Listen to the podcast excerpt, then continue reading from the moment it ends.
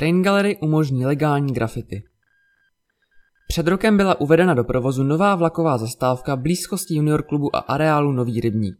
Cestující nyní mohou sledovat vznik velkoplošného grafity za samotnou zastávkou. Stěna za vlakovou zastávkou přímo vybízí k tomu, aby se stala cílem sprayerů. Tuto myšlenku jsme začali ve spolupráci s hasičským záchranným sborem, který má v areálu za stěnou sídlo, rozvíjet. A nyní zde vzniká unikátní dílo, jehož motiv je historický a edukativní zároveň, uvedl starosta města Jan Konvalinka. Kromě samotného velkoplošného grafity zůstane na stěně volná legální plocha, na které se budou moci svobodně realizovat sami sprejeři. Blízkost vlakové zastávky předurčila název projektu legální stěny – Train Gallery.